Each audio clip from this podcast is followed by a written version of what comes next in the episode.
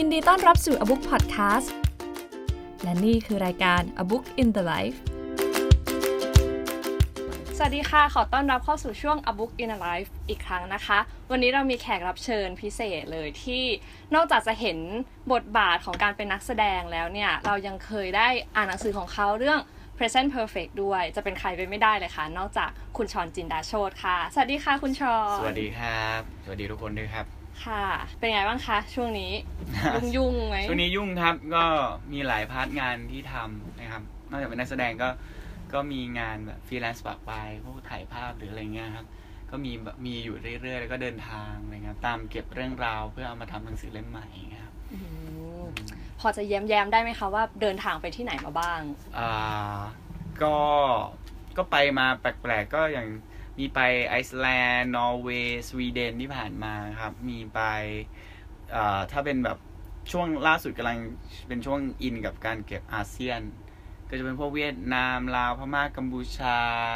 สิงคโปร์มาเลอินโดนีเซียอืมโบรโมอะไรเงี้ยครับอีเจี้ยนอะไรเงี้ยครับใช่ครับก็จะเป็นพวกแบบเก็บอย่างนี้เพราะผมว่า feel วัฒนธรรมของแต่ละที่ไม่เหมือนกันมุมมองความคิดไม่เหมือนกันก็น่าจะเอามาเล่าได้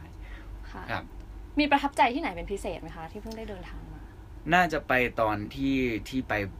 ระหว่างทางที่ไปโบรโมครับ เมื่อปีที่แล้ว ก็พอดีผมไป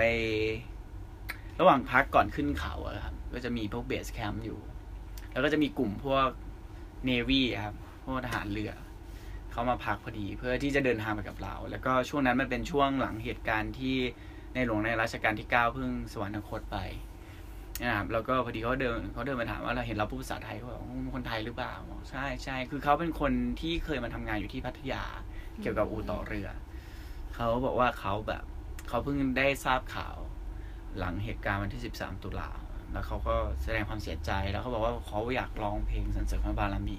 อืมของเราร้องกับเขาได้ไหมอะไรเงี้ยเพราะว่าเขาร้องมาอาจจะผิดจะถูกอืมอยากให้มีคนนำเราก็เราตอนนั้นเราเดินทางวันที่ 16 ตุลาครับ ซึ่งเป็นเหตุการณ์เพิ่งผ่านมาสดๆร้อนๆเรายังใส่ชุดดำเที่ยวกันอยู่เลย ก็ก็เป็นการร้องเพลงสรรเสริญบารมีต่างแดนครั้งแรกๆร่วมกับชาวต่างชาติโดยไม่ได้ตั้งตัวด้วยนะโดยไม่ได้ตั้งตัว แล้วความรู้สึกที่แตกต่างอืมค่ะแล้วมันเป็นการร้องเพลงสรรเสริญที่มันก็สั่นเครือเหมือนกัน เพราะเพราะเราเป็นชนกลุ่มน้อย แล้วก็อยู่ตรงกองไฟร้อง แล้วเราเขาก็เล่าถึงเขาเคยทำงานรับใช้ท่าน แล้วมันยิ่งทำให้เรารู้สึกว่าแบบเรามีกษัตริย์ที่ที่เป็นตัวอย่างนานาประเทศต่างยอมรับ หรือตอนนั้นเดินทางเสร็จปุ๊บไปเวียดนามต่อครับ ก็ไปพวกฮานอยไปซาปาไปอะไรเงี้ยเราพอดีเงินเงินไม่พอเงินไทยต้องไปแลกใช่ไหมครับเป็นเงินดองอะไรเงี้ยครับแล้วเป็นแบงค์พันคนรับเขาไม่รับเงินผมผมก็ถามว่าทำไมไม่รับ เพราะว่ามันก็ปกติอะไรเงี้ยเขาบอกว่าเก็บไว้เถอะมันมีความหมายอะไรเงี้ย เขาบอกว่ามคือแบงค์นี้มันจะไม่มันจะไม่ผลิตอีกแล้วใช่ไหมเขาบอกว่าถ้าผมเป็นคุณผมก็จะเก็บ บอกว่าอืมถือว่าเป็นเราก็ก็ก็สตันกับคำพูดเขาเหมือนกัน เพราะเขาทราบข่าวเหมือนกันแล้วเขาก็แบบแบบเขาก็พูดความรู้สึกของเขาเลยว่าเรามี great king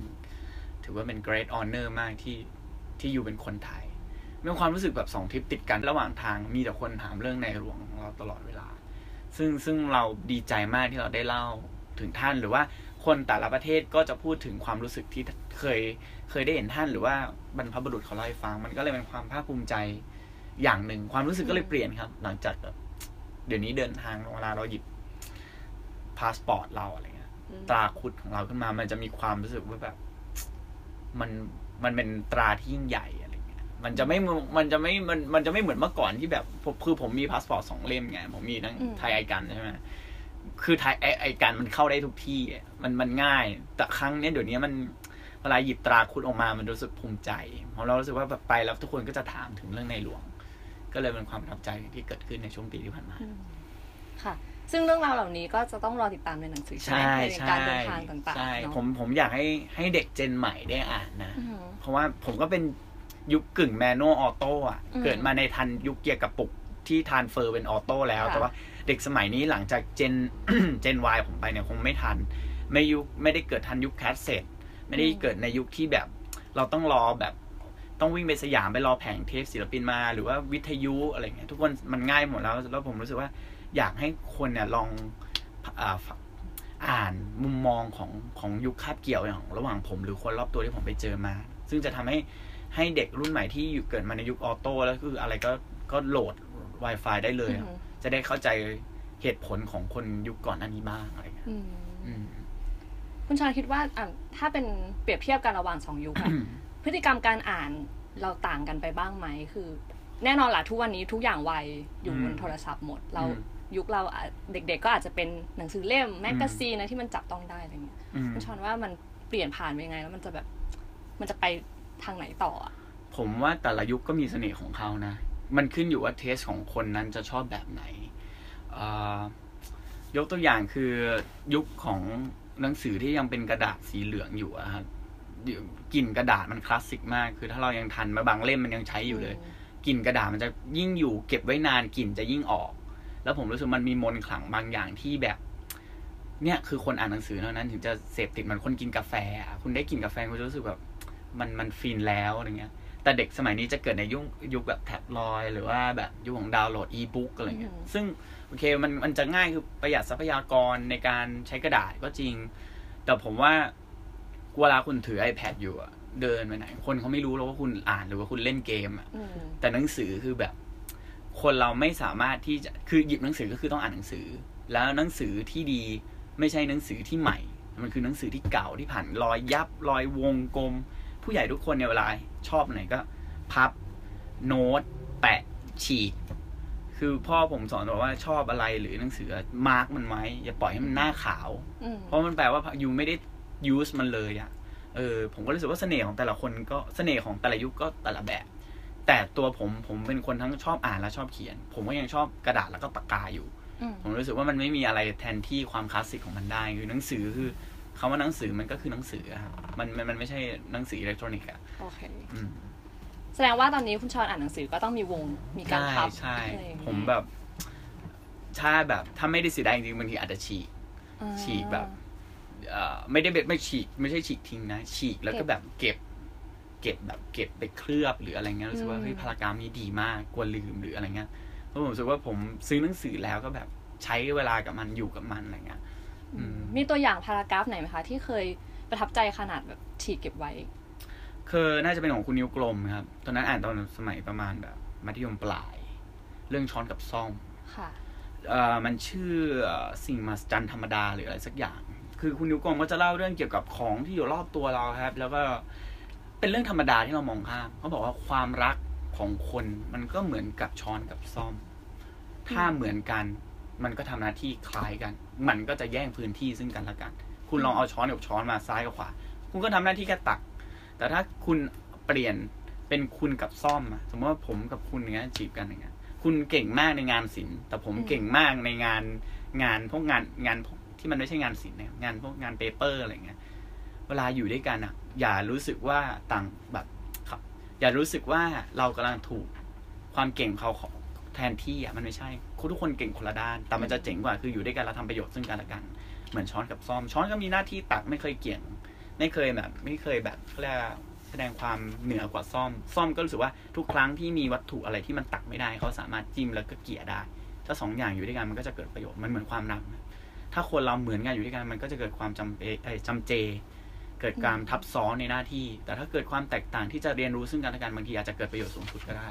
ผมรู้สึกว่าเออ เนี่ยเป็นเรื่องที่ใกล้ตัวมาก แล้วก็เป็นการเปรียบเปรยที่เห็นได้ชัด แล้วสมัยนั้นผมรู้สึกว่าเด็กอะอ่านสองแผ่นสามแผ่นก็ก็ก็ถือว่าเยอะแล้วแล้วก็ผมรู้สึกว่าเนี่ยกำลังดีที่จะเป็นตัวอย่างในการที่พัฒนาตัวเองไปงานเขียนต่อไปอะไรเงี้ยอืมอืมค่ะ แล้วมีหนังสือเล่มไหน ถ้าเป็นเป็นหนังสือแหละที่แบบเปลี่ยนชีวิตเปลี่ยนความคิดคุณชอนจนกลายมาเป็นคุณชอนใน ทุกวันนี้ คือจริงๆเนี่ยผมมีหลายเล่มมากที่แบบ candidate ตอนที่พี่ติดต่อมาเนี่ยว่าจะเอาอะไร คือผมแบบถ้าเกิดมายุคเริ่มต้นเนี่ยผมผมผมก็ไม่อยากเล่นหนังสือเท่ๆอะไรที่แบบคนดูแบบอะไรวะจะไปหาตาม shelf หนังสือที่ไหน ตอนแรกก็มี list มามีโดเรมอนเล่มแรกๆ มีอาร์ติมิสฟาวมีแฮร์รี่พอตเตอร์หรืออะไรก็แล้วแต่นะครับ แต่ผมรู้สึกว่าเรื่องเนี้ยทุกคนคงเข้าใจเหตุแฮผร์ลรี่ขพอองตเขาเตอร์อะไรใช่ทุกคนแฮร์รี่พอตเตอร์มันคือผ่า first มา the แล้ว begin ของของของทุกคนอะไรเงี้ยแต่ผมรู้สึกว่าแบบ ไปนึกถึงเหตุการณ์อันหนึ่งมาแล้วรู้สึกว่าเออน่าจะเป็นเหตุผลที่ที่ทำให้เราเป็นคนแบบนี้ แล้วก็วิธีการเขียนมีความคล้ายคลึงเขามาบ้าง นั่นคือของนิโคลัสปาร์คครับเอ่อนิโคลัสปาร์คคือเรื่องที่ผมมารู้จักเขาไม่ได้มาจากไม่ได้มาดูจากหนังอืม The Notebook หรือว่าเอ่อหนังต่อๆออกมาที่เขาทำเป็นแฟรนไชาย แต่ผมมารู้จักผ่านพี่สาว คือพี่สาวผมเป็นคนเป็นคนไม่ชอบอ่านหนังสืออืมเออ เป็นคนแบบเขาเขาถนัดพวกชอบดูหนังค่ะ แต่เขาเนี่ยรู้สึกว่าเฮ้ยมีคนเล่าให้ฟังที่อเมริกาว่าเนี่ยนิยายเนี่ยมัน best seller ซึ่งเป็นนักเขียนหน้าใหม่ และเป็นผู้ชายด้วย ส่วนใหญ่ best seller หนังสือแนวโรมโรแมนต์เนี่ยจะเป็นผู้หญิงผู้หญิงเขียนหรือเล่าผ่านผู้หญิง เขาบอกคนเนี้ยแบบดีมากแล้วเขาบอกว่ามีแบบค่ายหนังจะซื้อไปทำหนังด้วยนะอะไรเงี้ยแต่ยังไม่แปลไทยเขาบอกให้ยูไปอ่านก่อนอะไรเงี้ยก็คืออ่านตั้งแต่เวอร์ชันภาษาอังกฤษเลยใช่แล้วเขาบอกว่าเราค่อยมา นิสัยเขาคือชอบให้ผมอะอ่านเสร็จแล้วมาเล่าให้เขาฟังว่าแบบมันสนุกไงเพื่อที่เขาจะแบบเขาเป็นคนขี้เกียจอ่านอะแต่ผมว่าโอเค ผมผมก็ได้นะลองลองอ่านดูอะไรเงี้ยเขาก็ส่งมาให้ แล้วก็ เอ่อตอนแรกผม ผมไม่คิดว่า Nicholas Sparks เป็นผู้ชายด้วยซ้ำคือโอเค ชื่อก็ผู้ชายแหละ แต่วิธีการเขียนนั่นแหละเพจแรกที่เล่าเรื่องเขาว่ามัน ผมรู้สึกว่าเขาเล่าเรื่องของตัวละครผู้หญิงได้ดีมาก คือ skip ข้ามผู้ชายไปเลยนะ เพราะว่าตัวละครผู้ชายมันชัดอยู่แล้วครับ ตัวโนอาอ่าเริ่มตั้งแต่วิธีการเล่าเรื่องเขาโอเคมันจะมีความแปลกใหม่คือเล่าย้อนหลังไปหน้า แล้วก็กลับเข้ามากลางเป็นเหมือนผ่านกาลเวลาอะไรแต่ผมไป stun กับเขาตอนที่เขาเล่าถึงฉาก love scene ครั้งแรกของทั้งคู่ คือทั้งคู่เนี่ยเป็นคู่รักที่แม่ไม่สนับสนุนอืมผู้ชายก็เป็นแบบเป็น worker อะแต่แต่งหน้าตาดีนางเอกก็เป็นใช่ลูกไฮโซ แล้วเขาก็ต้องไปบ้านหนึ่งไปบ้านเหมือนไปบ้านที่มีคนอยู่บ้านร้างอะไรเงี้ยที่แบบนางเอกบอกว่าชอบบ้านหลังนี้มากอยากจะถ้ามีความฝันอยากอยากอยากมาอยู่ทำที่ที่นี่นี่ใช่ไหมพระเอกก็แบบพาไปเดทติ้งไปดูหนังอะไรกัน แล้วก็ไปคือนัดเดทกันว่า เนี่ยจะมี first love first scene ครั้งแรกของเขาอือหือแล้วก็เขาก็เล่าว่าแบบพระเอกเนี่ยเริ่มตั้งแต่ปูผ้าเสื่อปูผ้าเหมือนผ้าห่มรองพื้น ซึ่งเป็นผ้าแบบผ้าอย่างดีเป็นผ้านุ่ม เขาก็เล่าถึงรายละเอียดของความใส่ใจของโนอานั่นแหละแล้วก็จุดไฟโนอาก็ตื่นเต้นประหมาแต่เขาบอกว่าภาษาของเขาคือบอกว่าเขาครั้งแรกของโนอาเขารู้สึกถึงไออุ่นจากร่างกายของตัวนางเอกมาถึงเขา แล้วความสั่นแบบ สั่นไม่ได้สั่นผวานะครับสั่นด้วยความแบบ ด้วยความตื่นเต้นด้วยความเป็นผู้ชายที่เขารักการจูบด้วยแผ่วเบาริมฝีปากที่อบอิ่มอะไรอย่างเงี้ยผมรู้สึกว่าแบบ เฮ้ยมันผมไม่ได้คิดไปถึงอย่างอย่างหนังหนังหนังหนังที่อะแบบอืมเออ อะไรอย่างนั้นอะแต่เรารู้สึกว่าเฮ้ยมันมันมันมันสวยจังมะคือเราเรารู้สึกว่า เออ ครั้งแรกของคุณคู่มันเป็นสิ่งสวยงามเลย ไม่แปลกที่เขาจะรักกันยาวนานมากอืมแล้วเขาเล่าถึงถึงเอ่อสมบัติสมนวนของเขาในเวลาที่แบบพระเอกเสียสละพายเรือให้เล่าถึงเอ่อแม่น้ำที่ไปเจอหงส์เจอเป็ดอะไรเงี้ยครับทุกอย่าง เขาเป็นคนพรรณนาโวหารได้ดีมาก ถ้าเปรียบเป็นกรอนก็เหมือนเหมือนสุนทรภู่ดีๆนี่เองอืมอะไรเงี้ยครับพูดถึงเม็ดฝนพูดถึงอะไรแล้วผมคิดว่าพออ่านเขาไปอะเราได้มุมมอง มุมมองอย่างหนึ่งที่ที่ผู้ชายหลายคนอาจจะขาดตกบกพร่องและหายไปนั่นคือความใส่ใจในเรื่องรายละเอียดอ่าเออผ่านตัวละครโนอาห์คือโนอาห์จำทุกอย่างที่แฟนเขาเคยพูด แม้ว่าทั้งสิ่งที่ไม่ดีถึงตัวเขาเอง หรือว่าสิ่งที่ดีสิ่งที่นางเอกชอบและไม่ชอบ ตัวละครโนอาห์ทำหมดเลยจนวินาทีสุดท้ายที่ตัวเองจะตายอะไรเงี้ยผมรู้สึกว่ามันโอเค เด็ก ๆ อ่านอ่านโอ้โหเลี่ยนมันเป็นไปไม่ได้หรอกแฟนอัลไซเมอร์จะจำได้ไง เขาบอกว่า ผมก็จะบอกทุกคนว่าแปลว่าเพราะว่ามึงไม่เชื่อในเรื่องความรักไงอะไรเงี้ยอืมคือก็จริงอะ คนเรามันทุกวันนี้เราอยู่ด้วยเพราะความรัก ถ้าอืมเราไม่มีความรักในอาชีพการงาน เราไม่สามารถเหนื่อยที่จะขับรถไปสองชั่วโมงไปทำงานได้ ผมรู้สึกว่าเหมือนกัน อันนี้มันเป็นเป็นตัว inspiration ให้ผม เริ่มที่จะเรียนรู้ที่จะรักเป็น อาจจะไม่ใช่ความรักแบบชายหญิงก็ได้แต่แบบ มีศรัทธาในความรักไม่ว่าในรูปแบบไหน มันก็เลยอืมเปิดมิติใหม่อีกอีกอีกมุมหนึ่งของของการเป็นนักอ่าน ก็คือยอมเรียนรู้เรื่อง romance กับภาษาแบบนี้บ้าง แล้วก็ทำให้ผมมาซื้อทุกเล่มของเขาเลย คือถ้าผมว่าวัย16 17ผมอาจจะไปอ่าน Fifty Shades of Grey ไปแล้วอะไรนะฮะอืมถ้าในยุคเนี้ยนะนึกแบบว่าความรักแบบซ่อนเลนแบบแรงเถื่ปราอนถนาอะไรอย่างนั้นน่ะ เออมันผมว่าเด็ก มันทีมันต้องมีวานิลาในชีวิตบ้างอะเพื่อที่จะได้ appreciate ความรักในรูปแบบอื่นๆใช่ ด้วยแล้วใช่ไหมความรักของน้องคู่นี่เป็นความรักที่แบบแมนนวลจริง ๆ เป็นความรักที่แบบรอคอย อืมความรักแบบ แบบต้องฝ่าฟันอุปสรรค ใช่ เขียนจดหมาย I wrote to you every day why don't you read it อะไรเงี้ยอืมคือแบบเด็กสมัยนี้อะไรวะจุ่มงจดหมายไม่เก็ตหรอก ก็มีแค่ไม่ตอบไลน์ใช่อะไรอย่างเงี้ย แต่ว่าเนี่ยเนี่ยคือเสน่ห์ที่ที่ผมว่าถึงไม่เก็ตก็ลองไปอ่านดู แล้วว่าผมรู้สึกว่ามันจะสอนในเรื่องของอื มมุมมองในการใช้ชีวิตหรือความอดทนได้ดีอือหืออืมอืมแล้วการอ่านหนังสือโรแมนต์อย่างเงี้ยทำให้คุณชอนเป็นคนแบบโรแมนติกไหมเอาจริง ๆ มันก็อาจจะช่วยในบางเรื่องแต่ก็ไม่ได้ช่วยทั้งหมด เพราะสุดท้ายแล้วมันอยู่ที่กำมลสันดานเนี่ยแล้วก็การขัดเกลาของตัวแต่ละคน จริง ๆ ผมก็ผมว่ามันความโรแมนต์ของผมอาจจะมาจากการเลี้ยงดูจากคุณแม่และพี่สาว ผมอยู่กับผู้หญิงจะเยอะมากกว่าอะไรเงี้ยแต่ข้อดีของการอ่านหนังสือคือ มันจะทำให้เราเป็นคนโฟกัส และใส่ใจรายละเอียด ผมว่าคนนักอ่านทุกคนหนังสือเป็นคนที่มีสมาธิจดจ่อกับสิ่งนั้นได้นานอืมเหมือนกันเวลาคุณโฟกัสกับ ไม่ว่าความสัมพันธ์หรืออะไรนะแล้วแต่คุณจะมองเรื่องรายละเอียดอือหือได้ดีครั้งครั้งแรกของเราในการเดทคำพูดของเขาหรืออะไรอืมแต่พอผู้หญิงต้องการคนที่ใส่ใจอะ ผมว่านะแม้กระทั่งคุณแม่ของเราอะ ที่แบบอืม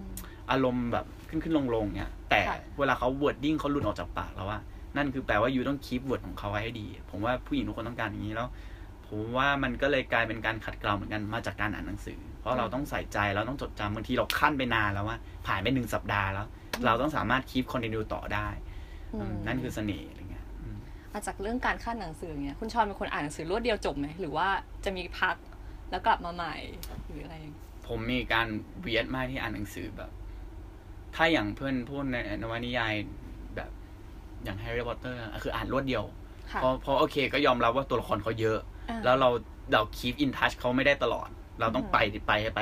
ไปไปให้สุดอะไรเงี้ยแต่อย่างแต่อย่างบางเรื่องหรือบางเล่มวิธีการเขียนของแต่ละคนก็ไม่เหมือนกัน บางคนเขียนเป็น chapter chapter แล้วก็หยุดไม่ได้มีความต่อเนื่องกันอือหือแต่ผมเป็นคนหนึ่งที่ถ้าอย่างนักเขียนอย่างอย่างยกตัวอย่างคุณวินทร์ เลียววาริณ หรือว่าเอ่อ พี่โหน่งวงศ์ทนงเนี่ยเป็นคนที่เขียนไม่ได้ continue ต่อกันมาก เราสามารถข้าม chapter ได้อืมโดยที่ตัวละครเขาไม่ได้ค่อยเขาไม่ค่อยชอบเขียนตัวละครนะครับเขาจะชอบเขียนเป็นบทเรียนชีวิตหรือมุมมอง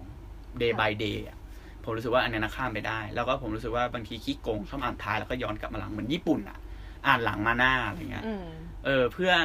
ผมรู้สึกว่าเวลาผมเขียนหนังสืออะ ยิ่งคนเขียนจากเพจแรกไปเพจท้ายอะอัตรสมันเริ่มมากขึ้น สกิลในการเขียนมันจะเก่งขึ้นค่ะเขาจะชอบเรียงแบบ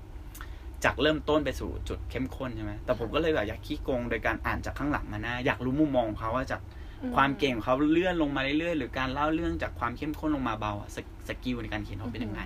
น่าสนใจนะเอลองอ่านอแบบนี้บางทีบางทีมันต้อง tricky บ้างหมายถึงว่าเราคนอ่านนะครับอ่าฮะถ้าอยากจะลองอะไรใหม่ๆอะไรเงี้ยอืมเออ หรือว่าคุณพ่อผมก็เคยบอกว่า เราจะรู้ว่าหนังสือนั้นดีไม่ดีอะให้หลับตาจิ้มแล้วก็แบบดึงมาหน้าหนึ่งแล้วก็ภายในห้าห้า paragraph แรกจะตอบโจทย์เราได้ว่าหนังสือเล่มนี้เหมาะกับเราหรือเปล่ามเออซึ่งซึ่งเป็น trick ที่เป็นแปลกมาก แต่ผมก็ทำตลอดทุกครั้งที่ไปงานแสดงหนังสือตั้งแต่เด็กแบบเหมือนหลับตาจิ้มแล้วก็แบบดึงแบบดึงมาสักหน้าหนึ่งอะเจ็ดสิบห้าเปิดมาห้าบรรทัดหกบรรทัดแรกแล้วก็เฮ้ย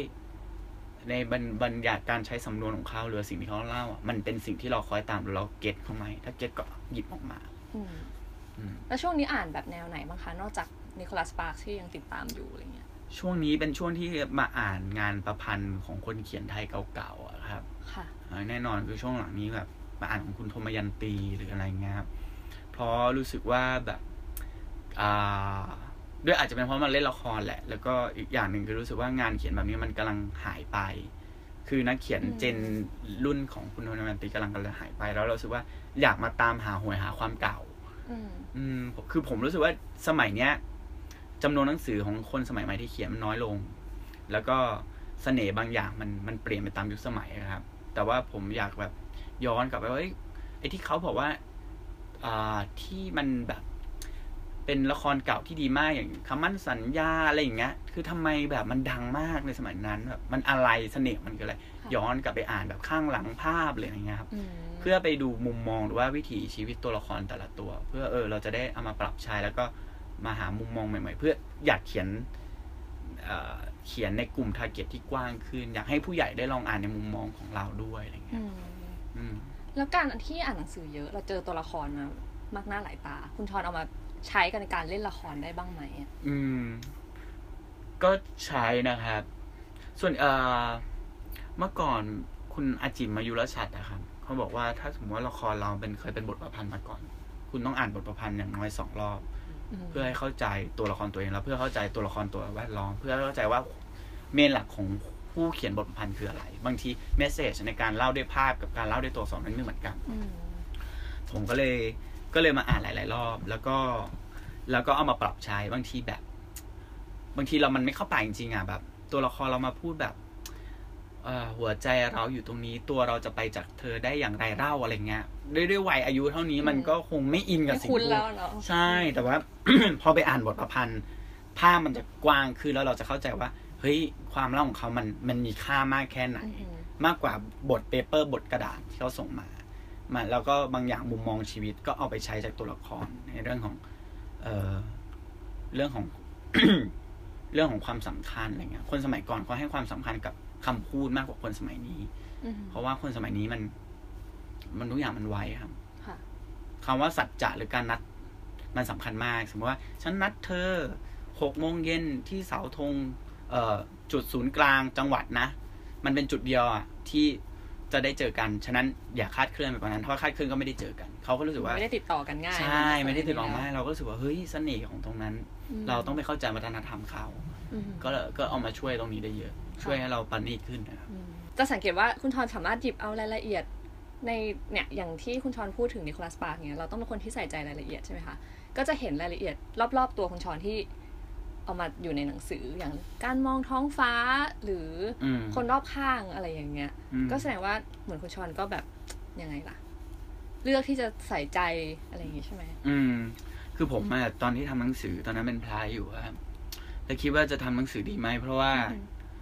มันเสี่ยงนะ มันเป็นมันมันมันเป็นภาวะความเสี่ยงในระดับหนึ่งคือทำมามัน ผู้ผู้บริโภคคนไทยมันน้อยอะครับอืมเราไม่ได้หวังรวยจากหนังสืออยู่แล้ว เรารู้ว่ากำไรมันได้ประมาณเล่มละสิบห้าบาทถึงยี่สิบาทต่อเล่ม ในต้นทุนสองร้อยกว่าบาทอะไรเงี้ยค่ะแต่เรารู้สึกว่าเฮ้ยเราเป็นคนอ่านหนังสือ เราเคยเป็นเด็กที่ไปยืนต่อแถว ในงานสัปดาห์หนังสือแล้วก็อืมยืนต่อแถวแบบ น้องชื่ออะไรครับเออผมชื่อชอนครับชอนมีความสุขในการอ่านนะครับอะคุณวินส่งมาให้ผม คุณโหนงคุณนงคุณอ่าสิงห์วรรณสิงห์อะไรเงี้ยอืมแล้วผมเคยเป็นเด็กคนนั้นแล้วผมรู้สึกว่าแบบ เราอยากอินสปายให้คนต่อไปเด็กๆรุ่นใหม่รู้สึกว่าการอ่านหนังสือไม่เคยผิดอืมแม้ว่าหนังสือทุกเล่มล้วนมีประโยชน์ แม้ว่าหนังสือมันจะเป็นหนังสือที่มันเป็นหนังสือ adult ก็ตาม แต่มันก็อาจจะมีประโยชน์ในมุมบางอย่างอืมเขาบอกว่าทุกอย่างล้วนมีประโยชน์ล้วนแต่ว่าเราจะเคี้ยวถูกหรือเปล่า แล้วผมรู้สึกว่าแบบเฮ้ยถึงเวลาแล้วที่เราจะเป็นไม้ต่อคนต่อไป ก็เลยแบบปรึกษากับหลวงพ่อปรึกษากับพี่อะไรเงี้ยพี่บอกเฮ้ยทำสิ่งดีไม่ต้องอายหรอก ถ้ามันจะเจ๊งอย่างน้อยเราก็ได้ทำอะไรเงี้ยก็เลย ทำขึ้นมาแล้วผมรู้สึกว่าแบบ โจทย์ก็คือจะทำหนังสือยังไง เพราะว่าดาราทำหนังสือเยอะ แต่ส่วนใหญ่ชอบเล่าเรื่องการประสบความสำเร็จของตัวเองหรือเคล็ดลับความสวยอะไรเงี้ยแต่เรารู้สึกว่าแบบ เออไม่ไม่ไม่เป็นไรดีกว่า เราอยากเล่าเรารู้สึกว่าทรัพยากรรอบตัวเราดีอืมแล้วว่าแล้วก็สิ่งที่เราเคยได้ยินมามันก็โอเคนะถ้าเรามาเล่าให้เพียงแค่เราใช้ชื่อเราเป็นกระบอกเสียง น่าจะดีน่าจะเวิร์กอืมแล้วซึ่งผมว่าน่าจะเป็นจุดแข็งที่ทำให้ทางอบุก ซื้อลิขสิทธิ์เราไป เพราะว่าจุดแข็งที่เราอยากทำต่าง ซึ่งซึ่งผมรู้สึกว่าแบบบางทีคนคงเบื่อที่จะฟังเรื่องของของของตัวเองอืมบางทีลองฟังเรื่องคนข้างๆตัวเองบ้างก็จะดีนะ ยิ่งคนข้างๆเขาอาจจะเป็นวัตถุดิบหรือทรัพยากรชั้นดี ที่เราไม่ต้องไปตามหาของข้างนอกก็ได้ ผมก็เลยหยิบยกแบบเพื่อนๆที่แบบกินข้าวอยู่ด้วยกันเรียนมาด้วยกันพวกพี่เอ็กซ์ต้าหรืออะไรที่เป็นอยู่ใกล้ตัวครับมาเล่าค่ะ แล้วผมรู้สึกว่ามันเป็นสิ่งใกล้ตัวที่น่าสนใจ คนอ่านจะไม่รู้สึกว่าแบบใครไกลตัวจังวะใครวะอืมอะไรเงี้ยเนี่ยผมว่ามันก็เลยทำให้อ่านง่ายขึ้นค่ะ แล้วอย่างนี้ตอนนี้คุณชอนเป็นนักแสดงที่มีคิวแน่นเอียดนะครับซึ่งมันก็อ้อก็เชื่อว่าแบบเราก็ต้องสูญเสียเวลาหลาย ๆ หลาย ๆ ช่วงไปเนาะครับมีอะไรไหมคะที่ยังไม่ได้ทำแล้วก็รู้สึกว่า เออ ถ้ามีเวลาจะทำผมอยากทำหนังสือคนตาบอดนะ มันเป็นความใฝ่ฝันของผมที่สุด คือผมผมคิดอยู่ทุกวันนี้ว่าผมจะทำหนังสือที่เป็นอักษรเบรลล์ครับ เพราะเพราะ ผมรู้สึกว่าหนังสือแบบ